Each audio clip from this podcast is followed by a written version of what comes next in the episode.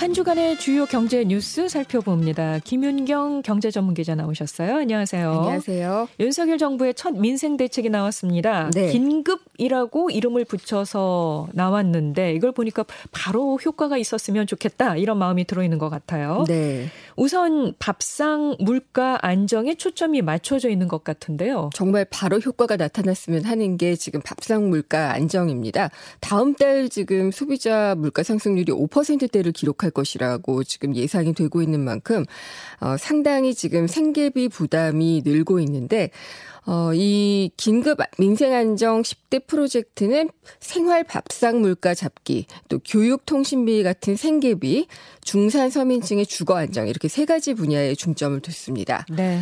일단 지금 그 생활 밥상 물가 안정 차원에서 세금을 줄여가지고 일단 가격 인하를 유도를 하기로 했는데요. 어, 일단 돼지고기 가격 최근에 어우, 너무 많이 올랐어요. 예, 굉장히 많이 올랐습니다. 이게 알고 보니까 그 관세가 25%나 좀 물려지고 있더라고요. 예. 이거를 지금 0%로 낮추겠다. 그러니까 이제 면제를 하겠다라고 밝힌 것이 이번 대책에 들어 있습니다. 어, 돼지고기 가격 외에도 식용유, 밀, 밀가루 가격도 최근 많이 올랐죠.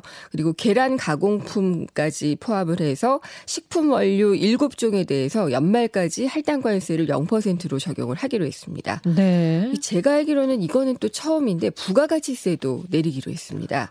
어, 어 근데 이 최근에 저는 이게 많이 사진 않아가지고 몰랐는데 김치, 된장, 고추장, 간장, 젓갈류 이렇게 발효식품 가격이 상당히 많이 인상이 됐다 그래요. 그래서 이게 장바구니 물가에 큰 타격을 주고 있어서 부가가치세를 어, 내리기로 했습니다. 내년까지 네. 10%를 면제를 하기로 했습니다. 네. 그리고 이제 커피 좋아하시는 분들 커피, 코코아 원두 가격이 많이 오르고 있다는 것 때문에 좀 불안해하셨을 텐데 어, 이 경우에도 수입 단계에 부과하는 부가가치세를 내년까지 면제를 하기로 했습니다. 네. 뭐 근데 이 부가가치세 면제 대상이 좀 적어서 이게 어느 정도 효과가 있을까 뭐 이렇게 의문도 제시가 되기는 하는데 과거에 뭐 프랑스의 경우긴 하지만 미테랑 정부가 부가세를 인하를 해서 물가를 진정을 시켰던 적이 있어요. 음. 그래서 민생 경제가 좋아지고 이러면서 어 이게 장기 집권으로 이어졌던 그런 사례도 있기 때문에 어 주목해 볼 만한 상황인 것 같습니다. 알겠습니다. 통신요금도 낮춘다고 하던데요?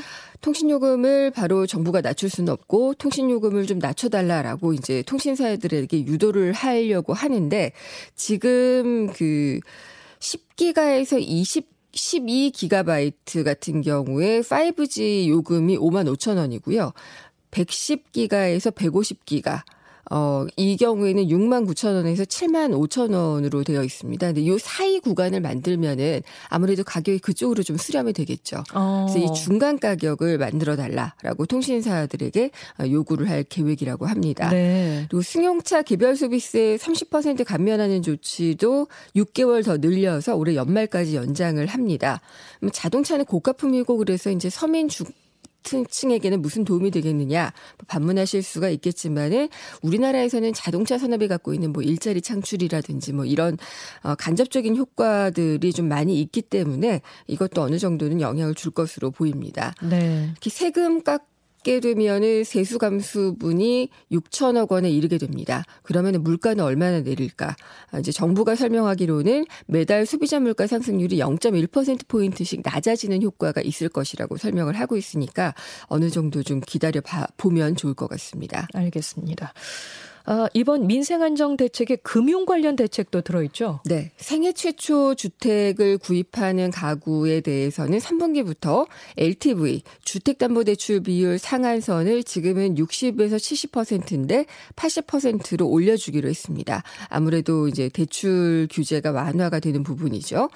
어, 그리고 이것도 상당히 좀 많이 얘기가 되었던 거였는데 청년층 같은 경우에는 DSR 총부채 원리금 상환 비율을 산정을 할 때 아무래도 좀 빡빡하게 될 수밖에 없잖아요. 네. 어, 급여가 적으니까. 근데 이제 앞으로의 소득이 늘어날 거기 때문에 이걸 반영하는 폭이 확대가 된다고 합니다. 네. 그리고 50년 만기 모기지 상품이 8월 중에 출시될 예정입니다. 40년 만기보다 50년 만기로 이렇게 기간을 늘리게 되면은 상당 부분 이제 원리금 부담이 줄어들 것으로 예기, 예상이 되고 있습니다. 네. 이것도 중요한데 2학기 학자금 대출 금리 1학기 수준 저금리 1.7%로 동결을 하기로 했습니다. 어. 최근에 신용 대출 받으려고 그래도 5.5% 정도나 되는 금리로 받아야 되거든요. 그러니까요. 대학생들한테는 큰 도움이 되는 조치로 평가가 되고 있습니다. 네.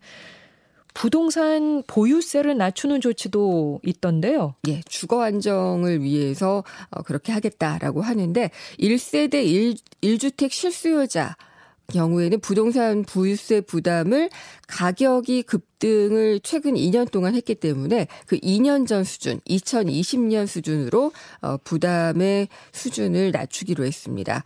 일종의 할인율인 공정시장가액 비율을 조정을 해서 보유세를 부과할 때 올해 공시가 대신에 작년 공시지가를 쓰는 그런 방식입니다. 네. 어, 그리고 종합 부동산세 같은 이런 보유세를 완화를 하면은 다주택자들이 집을 내놓을 수가 있겠고 그렇게 되면 공급이 늘어서 가격이 하락할 수 있다. 이걸 염두에 두고 이제 서민 중산층 전반이 혜택을 본다는 게 이제 정부 측의 설명입니다. 근데 공정 시장가액 비율은 시행령을 개정하는 사안이라서 국회 동의 없이 정부가 그냥 할 수 있습니다. 그래서 구체적인 인하폭 같은 경우에는 3분기 중에 어, 그 공시가 적용을 포함한 보유세제 개편을 추진을 하면서 이때 이제 정할 계획이라고 합니다. 네. 그리고 재산세도 낮춰주기로 했는데, 어, 근데 모두가 이제 이렇게 보유, 부동산에 대한 세금을 낮춰주게 되면은 중산 서민층도 그 혜택을 받겠지만은 고가 1세대 1주택자들도 혜택을 받게 됩니다. 그렇게 되면은 어, 이른바 그 똘똘한 한 채로 불리는 고가 1주택자에게 좀 이 혜택이 선별 집중이 되면서 고가 주택 한 채에 대한 선호가 더 커지지 않을까 뭐 이런 음. 우려도 좀 나오고 있고요. 네. 지금 중저가 주택의 집값은 약세를 이어가고 있는데 그렇게 되면 고가 주택 집값은 강세를 보이게 되고 이러면 집값의 양극화 현상이 심화되지 않을까라는 우려도 좀 나오고 있습니다. 근데 뭐 정책의 목적대로 좀그 효과가 나타나기를 바라는데 약간의 부작용이 나타날 가능성도 없지 않아 있습니다.